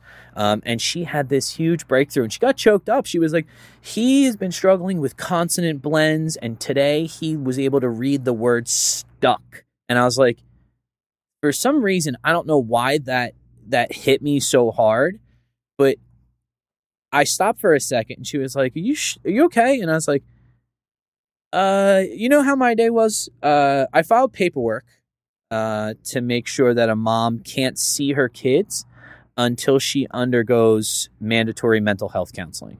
And she was like, "That fucking sucks." And I was like, "Yeah, it does." And at the time I was like, "You know what? Uh, I grabbed a pack of my cigarettes, I grabbed my jacket, I grabbed my wool hat, and I was like, I'm going for a walk. and I left for about two hours and I came back and my wife was like, What's the matter? I'm like, I'm quitting. I and I I felt to, I felt so terrible. I had just got we had just gotten married. My wife Oh, thinks she man. here she is like she's supporting my stupid ass going to law school. She's literally supporting me paying like helping me pay bills. And then I'm like, yeah. Remember how you thought you were marrying a lawyer? Why I don't want to do this. yeah. like I, No. I in fact I hate this. All right, I'm segueing back to music. Yeah, yeah, so, So Scott, Yo. was there ever a point where you felt like you didn't want to be in Zao anymore? No. Um, there were times when I would be f- unbelievably frustrated with how personalities were, but I Mhm. never, there's never been a time where I've been like, I don't want to do this because I just like, it's, it's sort of weird. I'm like kind of hard to, all this kind of stuff is hard to explain, but so Zao is like the one thing, or like music is the one thing that I've done that I think outside of like being a dad and all that kind of stuff, being a hug, Mhm. you know, like it's the one thing that like I feel I've accomplished something, right? So if I would lose that, no matter what, I think I would, I just never would be the same. So it's, it's something that I need for my own psyche. So I never wanted to stop it.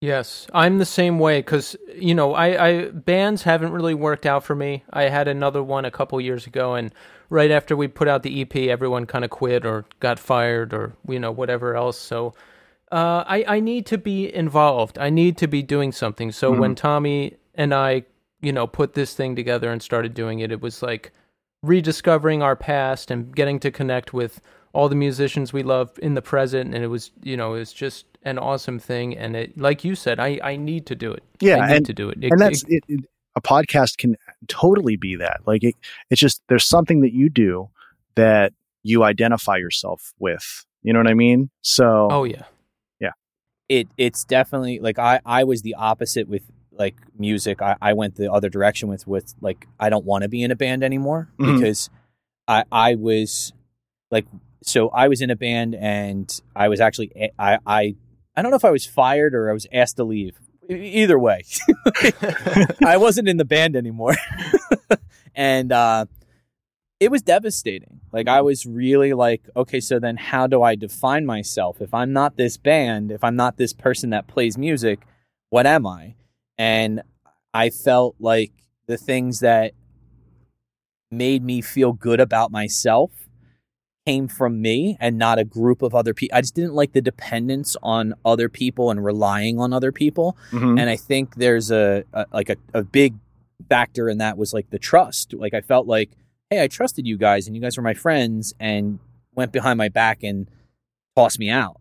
And uh, for me, when they were like, hey, do you want to come back in? Like there was a part of me that was like, no, like I don't. yeah. But then there was the other part was like I, I feel like I'm letting them down, and I also want to do this. But the podcast for me is always it's a conversation that we get to have, Mhm. and it's funny that the the biggest piece of feedback that I've gotten from people that makes me feel like we're going in the right direction, and I, I think it was. I don't. Rem- I think it was Keith Nolan. He was a, uh, a guy that was really involved in the scene around here for a very long time. He's still. I think he's. He does tattoos. He lives over in Morrisville.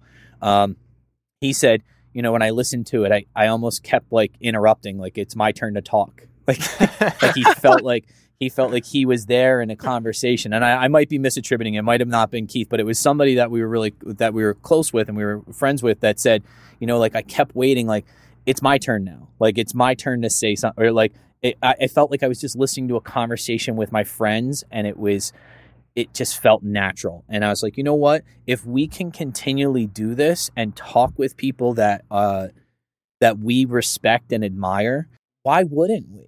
You know, Yeah. and and and expose other people to the things that they might not get. Like we we hear people's interviews and we go, yeah, but you didn't ask about X, Mhm. or yeah.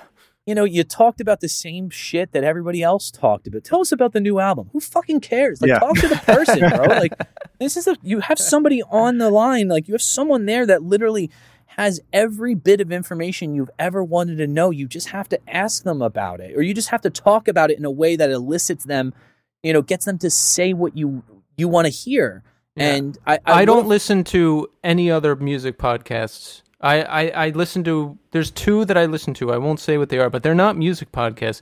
And I don't need to listen to other podcasts because I know me, I know Tommy, I know how we are and what we want to ask. And this this show just has to be the best. I mean, come on. Who's gonna Who's gonna argue with that?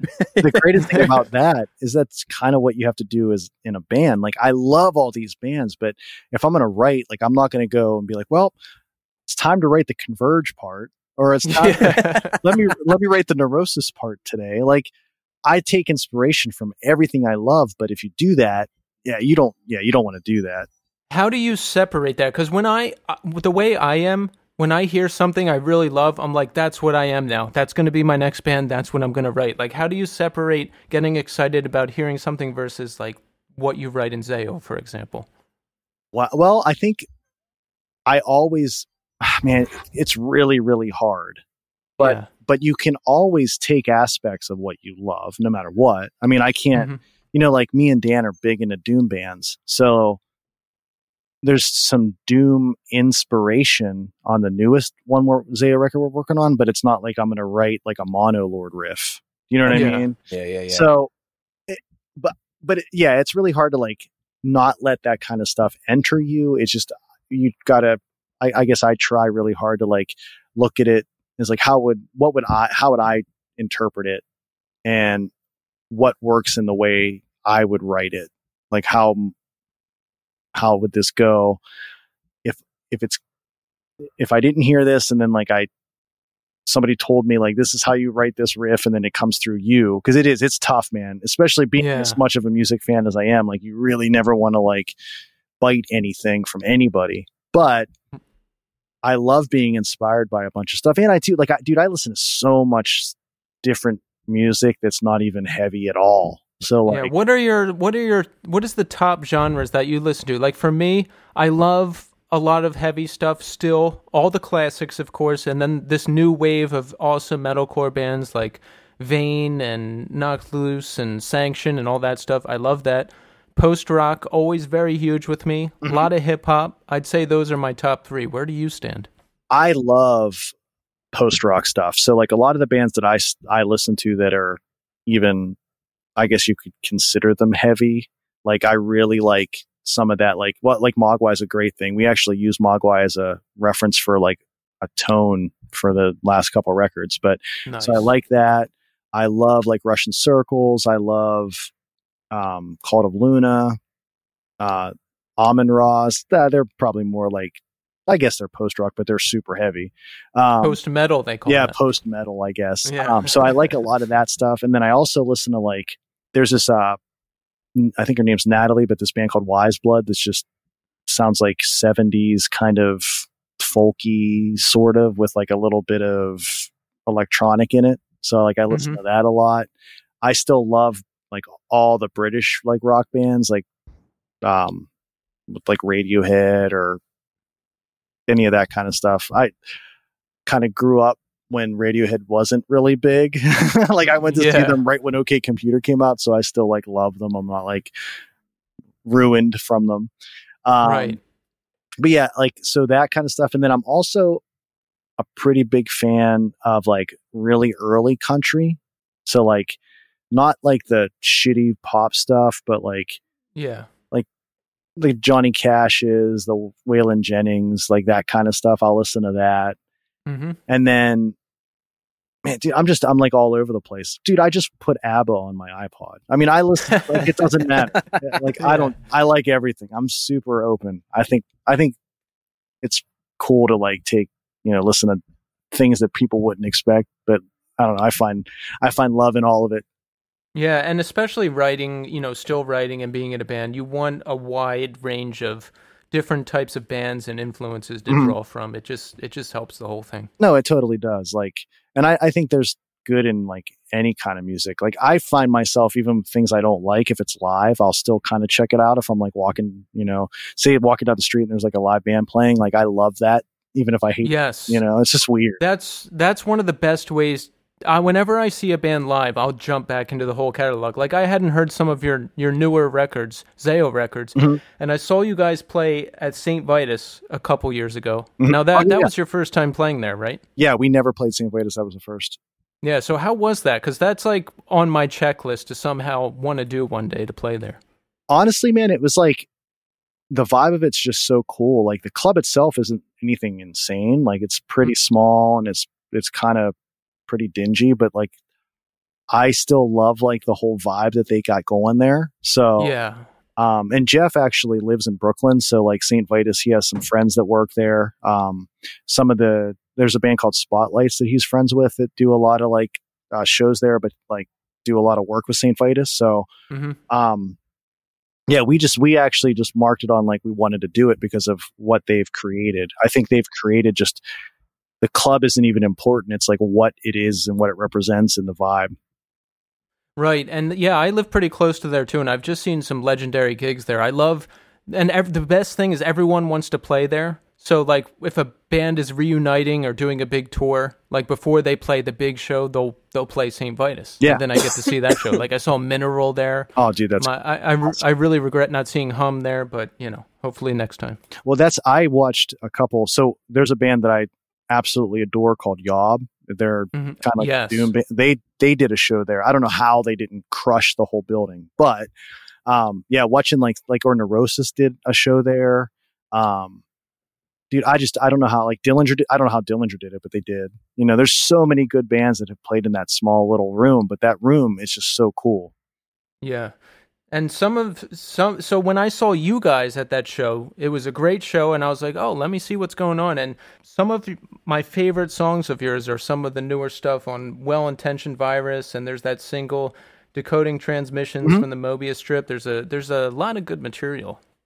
Excellent stuff. dude thanks i think honestly as a band i feel really really proud of all the things we're doing now i think there's a lot of like growth and maturity in some of the writing that we're doing now and and it's really focused on where i think a lot of that like earlier material was was cool and put together but it wasn't like written like it was kind of just like hey we got this riff let's work this riff together and do this i think with this some of this newer stuff there's like actually a lot of thought put into like how things move hmm um, but yeah, no, that's awesome, dude. I hope. I mean, I don't. I think the newer stuff is some of our best stuff, or at least compares. But It definitely comes across. It it feels like a fresh new era and I'm excited to hear even more. So what's coming up? Do you have like any more new singles or LPs or anything on coming up? yeah, actually, we are in the processes of getting mixes for the next record right now. With COVID happening, we had to shut down all that stuff.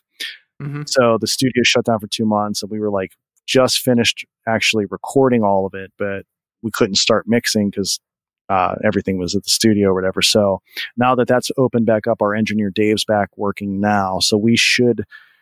We're hoping we were going to try to release this in the summer, but since all this happened, it kind of fell apart. But I think we're going to try to release a single from the record later in the year, and then Mhm. the, the full length will be out hopefully in spring or maybe a little earlier next year. Excellent. Looking forward to that. Yeah, dude. So, and you guys were going to be on the Code Orange record release gig, that huge show in Pittsburgh, Yeah. right? Oh Yeah. yeah. Yes. Yeah. So that must have been a bummer that uh, huge. COVID took that out. I, dude, I'm like it. It's so frustrating. But talking, uh, I know Jeff talked to Jami, and I think they are planning on re. I mean, I'm hoping because like I was so excited about every band that was on that bill. So Yeah. I'm really hoping they're able to do the exact bill, and it sounds like they might even try to do it in an outside venue, which Oh, would cool. which would hope hopefully mean it would happen a little earlier. But I mean, a lot of this stuff, man, most promoters and and you know, booking agents are saying 2021 is going to be the time when actual shows happen. So So That's we'll what see. we're hearing too. Yeah, like it seems like 2020 is kind of a bust, which is good. I'm glad. Get, dude, I don't want people to get sick, but so we'll see. Yeah. So I I have uh I have an idea for you. Sure, Are you are you ready for this? I'm so ready. All right, a two Zao lineup tour. We get the Splinter Shards era together, and then we have the current era, and then you both go out on a tour together. What do you think of that? Which one? I mean, sh- here's the here's the better question. Who who would really deserve the name? Ooh. So How wait, about- do like a Cro-Mags thing where you guys like got a fucking initial after the name. Yeah, because no, like you think about it, like so they they're the original band, and like I Yeah. totally appreciate and like like we love actually all those original guys we're still friends with, and I love them, and I'm like it's I don't even like it's almost kind of shitty to wonder that question, but like I don't even know who deserves the name. I mean, I would love I'm humble, so I would say you guys take it. You're the originators of the name, right? Yes. I would be happy to like change our name and be somebody else, but but but I don't know. I don't know how that So- would work. Do the tour, and whoever like gets the better response takes the name. Oh, then see, I'm not in a competition either, so I don't know how that would work. yeah, I I'm just an idea, man. I'm just throwing it out there. I like it. We've had a lot of people ask us to do like blood and fire tours or any of that stuff. Um, and I always feel like such a prick. 'cause I'm always like, yeah, we're like looking forward, man. We're not looking in the past. I don't. I mean, I think I've I as it sits right now, I want to just go forward, but but it is. I get it. I understand. Like I think that that blood and fire deserves something maybe I Yes. don't, but i don't know how we do it and still like be cool to what we're doing now we it's it's complicated but someday we'll figure it out Yeah, do what Circa does. You play the album, and then you just do like you throw like three or four songs like after that, like some newer stuff. yeah and we'll just like fly every other member in like and they can Yeah, because i don't think everyone anybody, can be a everyone can be a part of it. Get Jesse back, get We Brett back. we couldn't Ev- afford ev- a bus big enough for everybody but that would be a long X membership. Yeah. Uh, yeah. So Scott, we w- we want to uh, thank you so much for coming on. oh dude it's honestly yeah, my thank pleasure you so much. Thank this you has been a- asking. so awesome. There you have it, folks. The Scott Mellinger interview. That was yeah, great, that was wasn't really it, good. I, I actually, I, I, s- I appreciate a lot that he was he's just so reflective about stuff. Like he looks back on it and he's like, you know what, that like when he's talking about like disagreements he may have had with Nathan, like when he was in creation, like. No, actually, I think about it now. Like, I may have just not been in the right mindset, or maybe I just didn't understand where he was coming from, or um, Nathan's agenda was different than mine, and I didn't like understand that at the time, and I kind of just was hard headed about it. Like that's a really cool adult way to think through things. Um, I think that's the only thing though that like it comes with time is that perspective. Like I'm able to like kind of look at you know look back at something and think like, wow, like I could have done that differently, or the way I acted wasn't exactly the way I really want to be portrayed, or the way I should have done something in the moment.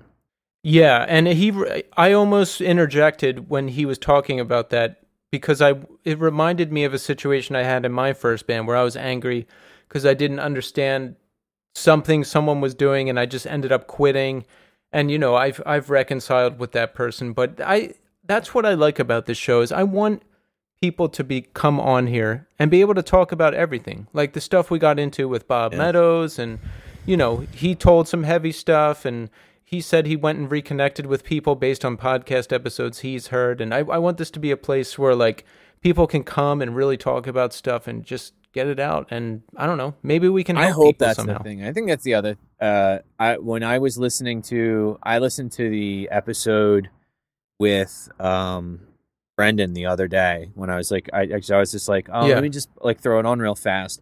Um, and I made the mistake of like when I started it, I I uh, I, I was listening to it on YouTube, and I, I just kind of fast forwarded by accident to like a random spot, and I was like, all right, whatever. Um, and it was the part where we were talking about like, you know, just partying way too hard and like being dummies when we were like teenagers, like doing kind of like, you know, violent things or like, you know, stupid shit, you know, like just did. And yeah it was like, as I was listening to it, I was like, wow, I hope there's younger guys out there, girls, or people that just listen in general that are like, you know, recognizing that one, you can change for the better. Two, um, you said something that was really kind of hit me, and I was like, shit, like that is a heavy, heavy thing to say.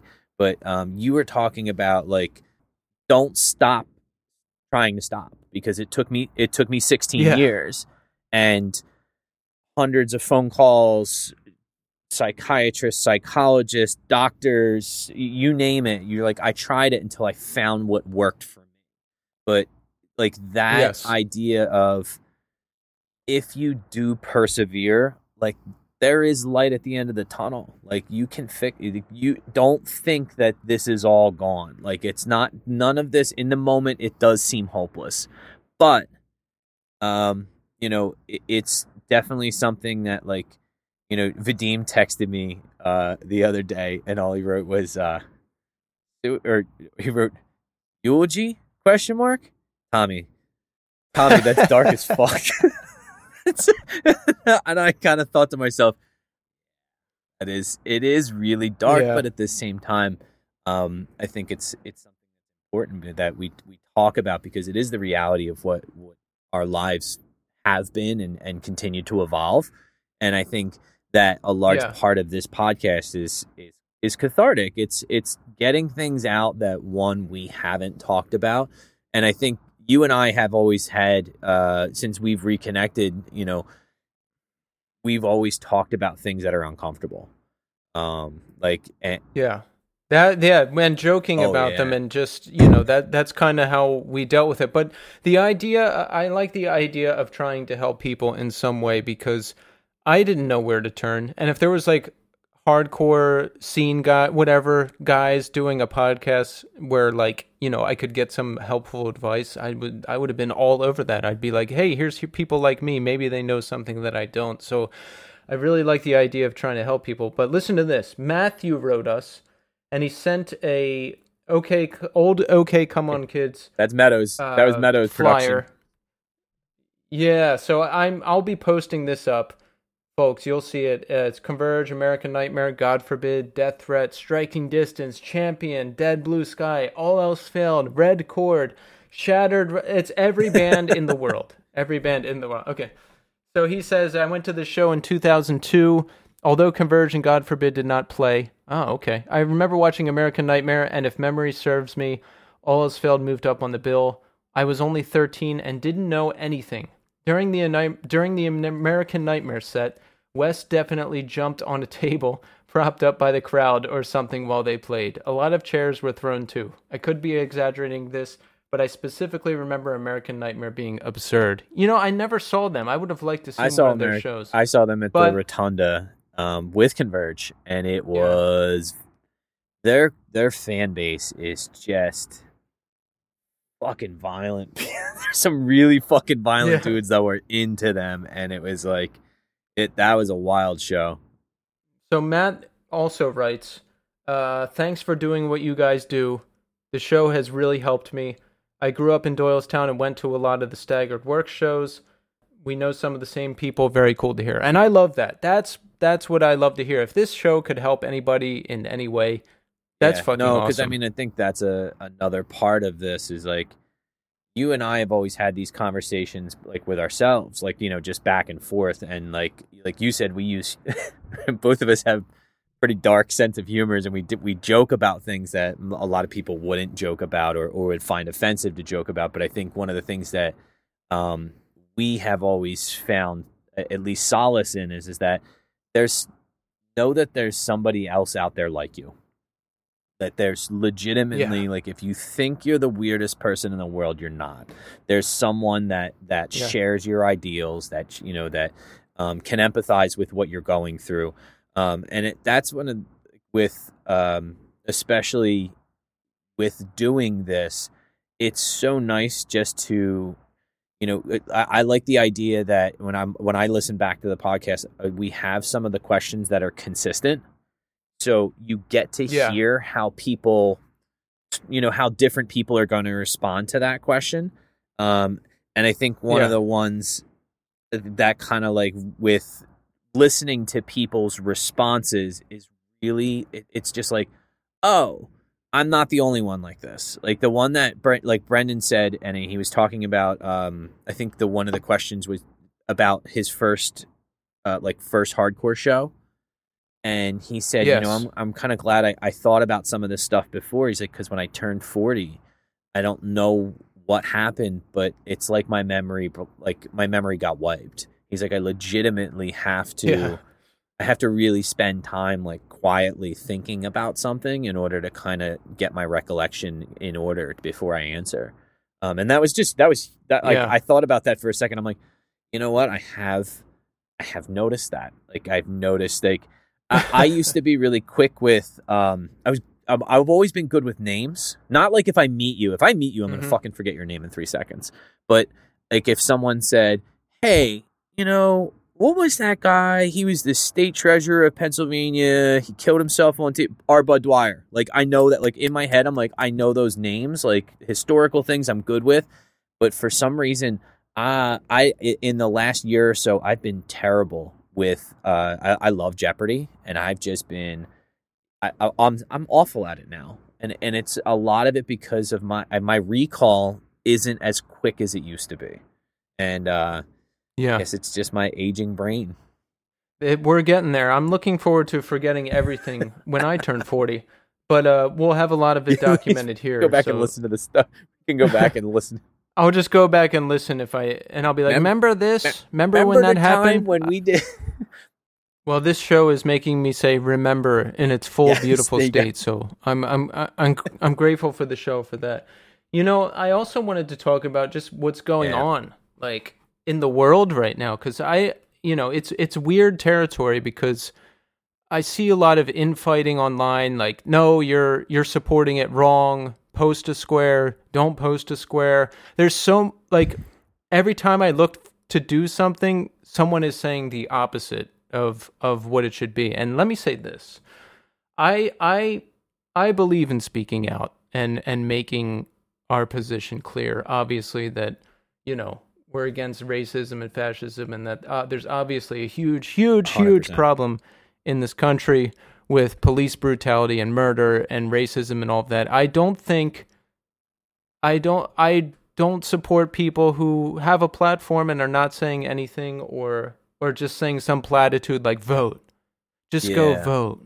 Like what i- what does that mean? What if you know, what if I'm voting for Hitler? Like am am I doing my part by voting? Like and that that's a whole other discussion though. But listen, what how do you feel about this whole thing? Uh, so as I so, I, I teach in a school where um, uh, like hundred percent of my students are are black and brown. So uh, I I do feel very strongly about this. We actually talked about this a lot off the air yesterday before we started the um started talking to Scott and like Yeah, I wanted to get into this more with him too, but we had some technical difficulties and then we got started late and everyone had to jump early. So, I, I know. think one of the things is uh, what you said is that there's there's conflicting messages that are coming through, and there's times where I've seen things that have personally kind of been it.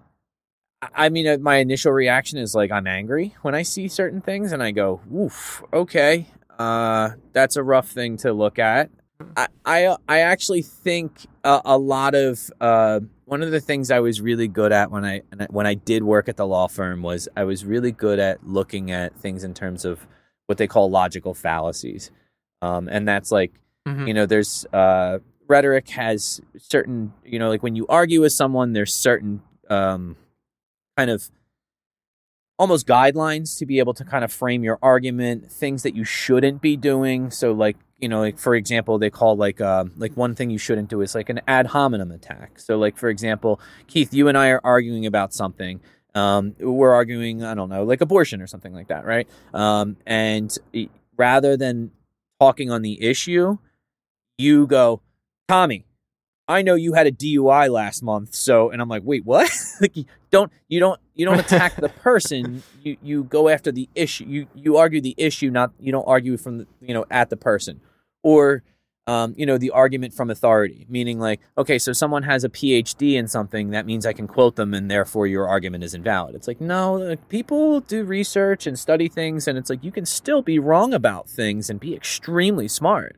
You know, for Christ's sake, uh, Isaac Newton believed in alchemy. Like that's an, it was a it was a large part of why he died. It was he, he ingested mercury. Like he really he was really not he was a genius. like he came up with calculus. He fucking developed you know laws of motion. Like he fucking he did all this stuff by the time he was fucking twenty three years old. Like he's a goddamn genius. He's probably the best mathematical and scientific thinker we've ever had. However, made some wrong fucking decisions, man. Like and, and I think that's where we have to be is I'm I'm trying my best to not engage in a, especially yes. the things where people are are going back and forth.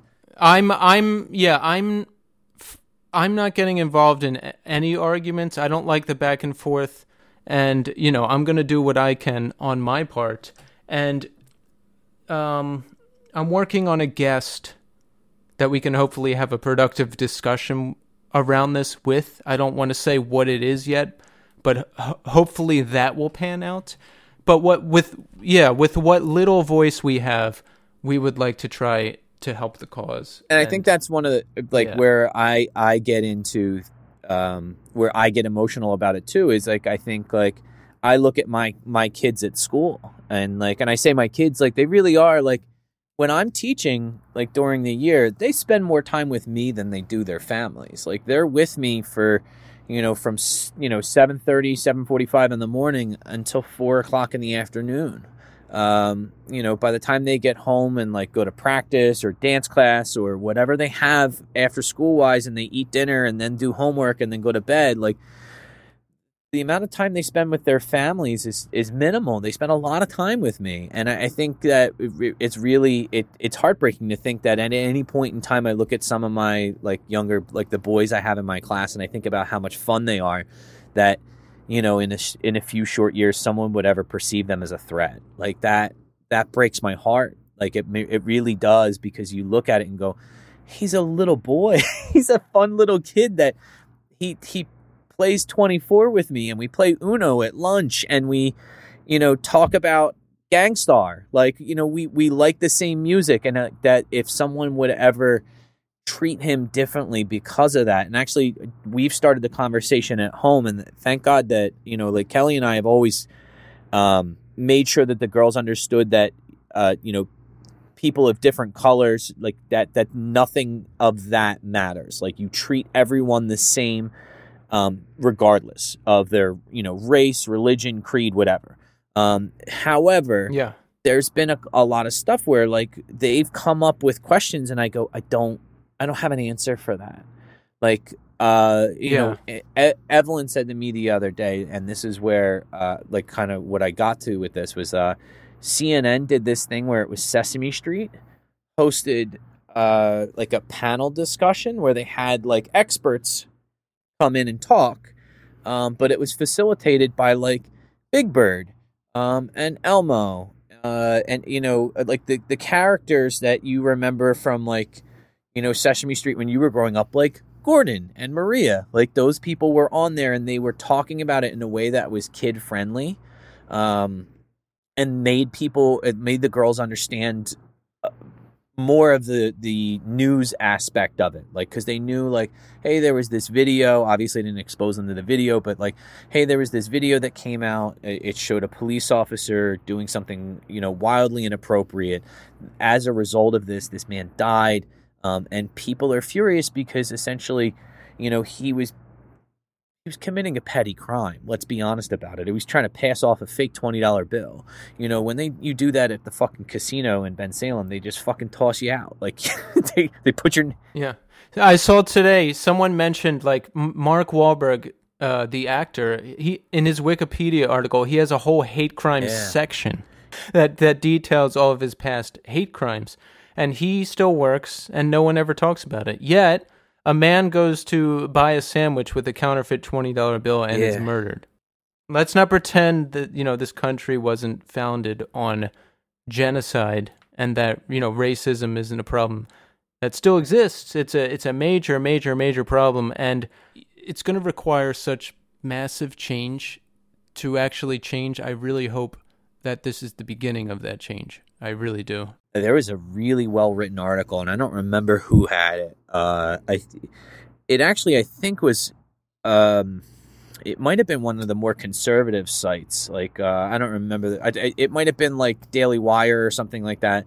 But they were talking about like what defunding the police actually means, and one of the things is is that um, police capabilities in the last decade or so, uh, maybe even longer than that, have really kind of militarized. If you've seen like what police Yes. look like now in terms of like when they go to execute a search warrant, when they go to execute a warrant on someone um, in a home, um, what it looks like, it, it is really, it looks like something out of it. it it's very, very much a military operation which I understand a lot of people that are in the police service, uh, police force have you know served in one of the armed services, but um, there's a difference between dealing with people in armed combat and and dealing with the civilian population. It's it's a wildly different thing, and for And to a lot of people, this and to a lot of cops and people in law, this is probably just a oh, job. Oh, yeah, Like they don't give a they don't give a shit about people. They don't give a shit about trying to talk to people, to help people. They're like, you know, I just want to punch my numbers. I want to meet my quota. I want to, you know, get this person out of here, whether or not they did anything, and then I'm, you know, I'm punching the clock and going home. But I'm gonna Yeah, switch yeah. gears now, and let's let's talk about the show. Now, we need more. We need more iTunes Yes. reviews. So if you enjoy the show and you listen to the show, or not iTunes, we need more Apple Podcast Yeah. reviews. So if you listen to the show on Apple Podcasts and you enjoy it, uh, rate us and give us some reviews because apparently that helps Okay. podcasts. Uh, I don't know how or why, but but you know, it's a Do thing. it. Do it. do it. Yeah. And if you if you mess with uh, pod if you mess with Podbean, that's where we're hosted. Follow us on there. You know, if you I don't even know if you can review on there or comment, but do it. Comment, review, rate us. Um, continue to write us at northeastscene at gmail.com, right? And if you enjoy the show, uh, post a Instagram story or tell someone about us. I've I've seen a couple people have tagged us saying they enjoyed the show or posting stories. We really appreciate that. Thank you. And the the flyers are still rolling in. Oh, we need more Twitter followers. The Twitter Twitter is hard, man. It's like hard to get people there. And and I'm lazy. Like I, I don't put as much effort into the Twitter because like I do everything on Instagram and then to go and then like repeat it all on Twitter. I just I just don't wanna. That's one of the things we've gone over this before. I have two Twitter handles, I think, at this point. I, I didn't get it. I, I never, I didn't understand it, and I thought, you know, what was easier for me was I just went on Instagram and looked at people that screenshotted their Twitters, and I would go, "That's how I, that's how I'm reading Twitters." it's like when I see someone Yeah. go, "Hey, did you see what so and so said?" and then they like screenshot it. I'm like, "Okay, cool, yeah, that's great." I, I, for some reason, I, I don't know why, I, it, it just seemed confusing to me. It takes a long time to figure out. But if, if you're if you're on Twitter, if you're in it, you have your mouth directly on the faucet. Like everything starts on Twitter and then funnels down to Instagram and then Facebook. And actually, I'm I'm actually really seriously considering not having Facebook anymore. I because I, yeah, I got rid of it a while just- ago. I I I don't know. I don't want to like you know. Not like Facebook's our sponsor or anything like that, for Christ's sake. But like, I, I just, I like, No. I just, the more I go through it, the more I'm like, one, how is this deciding what I see? Because I see the same exact things over and over again. And it's the other thing is, is that I see, it seems to be, and I don't know if this is what you, you don't have Facebook, so you can't really speak to this, but like the infighting and the amount of like just ignorant back and forths I've seen. The only time I got into arguments like that were on Facebook, and ever since I, st- well, I sometimes I raise a little hell on Twitter too, and like, but yeah, a lot of that vicious back and forth always happens on Facebook, Yeah. and I miss it. but uh, I don't miss being on Facebook. I don't know. It's it's just not for me. It's, like- overly it's it's it's overly dramatic, and then it's also Yeah. uh, this is a like a, a term I've been hearing recently. A lot of people on there that are just as the, the term tone deaf. Have you heard that before? Like when some, like when someone's just not they're just not reading the room or they're not reading society very well and they're just like here's some shit Yeah. that I think and it's like oof like yo you didn't run that through a filter at all first like continue to write us, continue to listen to us. Uh, thanks everybody for all your support. You know, we we love this. We love hearing from you. So that's it. Until the next one.